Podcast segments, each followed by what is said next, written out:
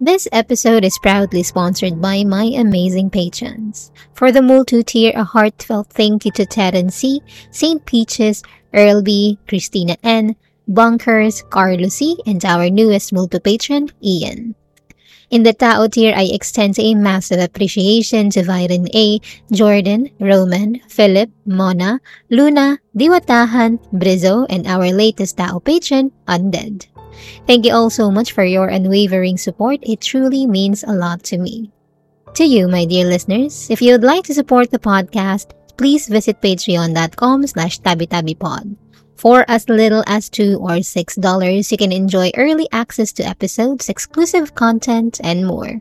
Once again, that's patreon.com slash tabitabipod. See you there. Mabuhay and welcome to Spooky Saturday, a segment of the podcast where I tell paranormal stories submitted by our listeners or explore haunted places in the Philippines. I am your host, Ethan. Hi. Another week, another new spooky episode. I hope you're all doing fine and safe. Thank you so very much for making Tabi Tabi Podcast a part of your week.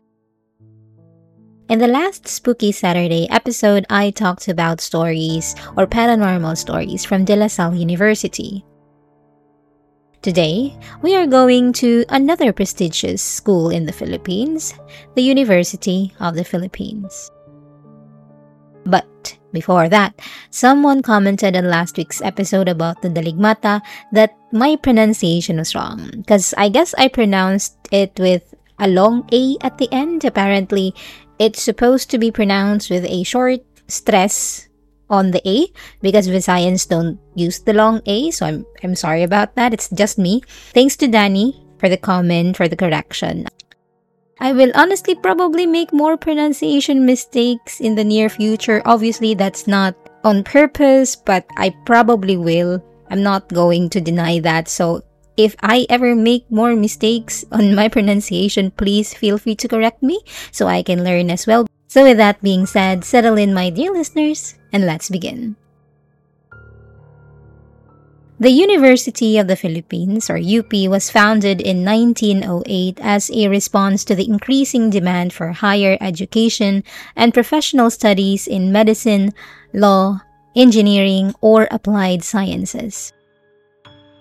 UP aimed to provide advanced instruction in literature, philosophy, sciences, arts, and professional and technical training to every qualified student, regardless of age, sex, nationality, religious belief, and political affiliation. Over the past century, UP has evolved from the pinnacle of the American established educational system in the country to a university for the Filipino, as envisioned by its first president, Murray Simpson Bartlett. It first opened on Calle Isaac Peral and Padre Faura in downtown Manila in 1909, with various colleges and programs. President Murray Bartlett vowed that UP must be supported by the people's money, with a charter framed by the people's representatives and its hope based on the confidence and sympathy of the people. In 1915, lawyer Ignacio Villamor was chosen as the first Filipino to lead UP which continued to grow with the addition of units such as the Conservatory of Music, the University High School, the College of Education, and the Junior College in Cebu City. The Second World War saw the destruction of several buildings of UP in Manila, Los Baños, Cebu, and Iloilo. In 1947, the Philippine General Hospital formally became part of UP through Executive Order No. 94. In 1948, much of UP was transferred from its Manila campus to a bigger campus in Diliman, Quezon City. The 50s and 60s saw UP transform from a bastion of American hopes and dreams for the Philippines into a bastion of intense nationalism. President Vicente Sinco preserved the university's integrity from communist paranoia and partisan politics, while President Carlos P. Romulo introduced Philippinism, student activism, and faculty dissent. During President Salvador P. Lopez's presidency, the university faced off against a rising autocracy, leading to the first quarter storm in 1970 and the Diliman Commune in 1971. The nationalist and activist spirit of the first quarter storm continued to burn with the university, establishing it as a bulwark of critical thinking and free speech, and a haven for the voiceless and the marginalized. Now, just because this university has solidified its standing in the Philippines when it comes to education doesn't mean it lacks its own share of spooky tales. And because this is Spooky Saturday, we are going to talk about more spooky stories. Take this story from the College of Education campus in UP Diliman. One rainy day, there was this female professor stuck outside the College of Education because of the pouring rain. She begged the guard to let her wait inside until it stopped. He led her to a room and warned her not to open the door until he came back. After a while, she heard footsteps and peeked through a hole in the door. And guess what she saw? Nothing but a creepy shade of red. When the guard returned, she asked him what was up with that. He told her about the ghost stories surrounding the building, how there's supposedly a ghost that walks around a specific hour each night, and the red eye she saw was part of the ghostly lore. And before diving into the next story, it is worth noting that this first tale I just shared bears a striking resemblance to a classic internet urban legend known as the Red Eyed Woman, which shares a similar theme. And this made me wonder whether this story originated at UP Diliman or if it's simply a case of an internet tale making its way onto campus for some spooky thrills. I don't know, just a thought. Now, the next story happened in Wilfrido Maria Guerrero Theater in Palma Hall. Legend has it that a spirit named Marita hangs out there. They say she used to be an actress, but her final scene went tragically wrong when her harness snapped and she choked to death on stage. Now, people claim Marita still appears during theater productions, especially when there's a big crowd scene. You can spot her easily because while everyone else is running around, she's just strolling or floating across the stage like it's no big deal. Another story is about one of the guards over at the UP Law Center. It was late, like just past 10 o'clock, and he's doing his rounds. As he's strolling down one of the hallways, he suddenly hears the distinct clack clack of a typewriter. Weird, right?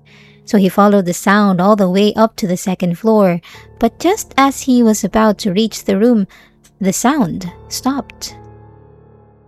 Thinking nothing of it, and maybe thinking that it was just his imagination, he went back to his post and he headed back downstairs. And then guess what happened next? The moment he stepped away from the room, the typewriter noise starts up again. Next, we have a story that happened in the Vinzons Hall. It was the end of the semester, and this person was chilling at the Vinzons Hall waiting for his friend. The place was buzzing with students enjoying their break, so he decided to head up to the second floor for some peace and quiet. Out of nowhere, he hears this woman gasping in the men's comfort room. He was about to check it out when his friends show up and he asked him, Yo, did you hear that? But his friend who just arrived just laughed it off.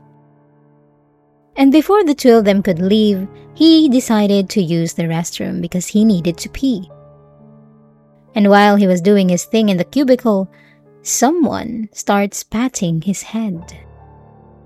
He looks up and sees this girl hanging there, looking all gray and her eyes almost popping out. Freaked out, he bolts out of there with his zipper still down, swearing never to go back. Since then, students and faculty members at Vinzons Hall have sporadically reported sightings of a girl wandering the corridors of the second floor, especially during the eerie hours of the night. Another story is a classic and it's about the Ikot jeepney in UP. It's about a female student named Maria heading back to her dorm late at night. It's pretty late and Maria hops on a jeepney to get to her dorm. But things start getting weird when the driver takes a different route instead of the usual one. Maria tries to tell him she wants to get off at her dorm, but he's just staring ahead, not responding. She's freaking out a bit, thinking the driver might be drunk or up to something sketchy. But he doesn't seem malicious, just kind of out of it. Maria tries again, this time with more force, demanding to be let off at her dorm. After driving around aimlessly for a bit, the driver finally gets back on track and drops Maria off at her dorm. She pays her fare and is about to leave when the driver says something chilling. Hey, when you get home, take off your clothes and burn them right away. I had to change the route earlier to avoid a disaster. When I looked at you in the mirror earlier, you didn't have a head.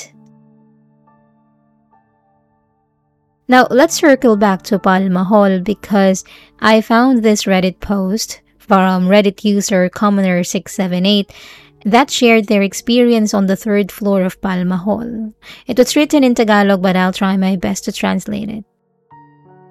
Hey guys, I just want to share because I really don't know if what happened to me was just a hallucination or something else.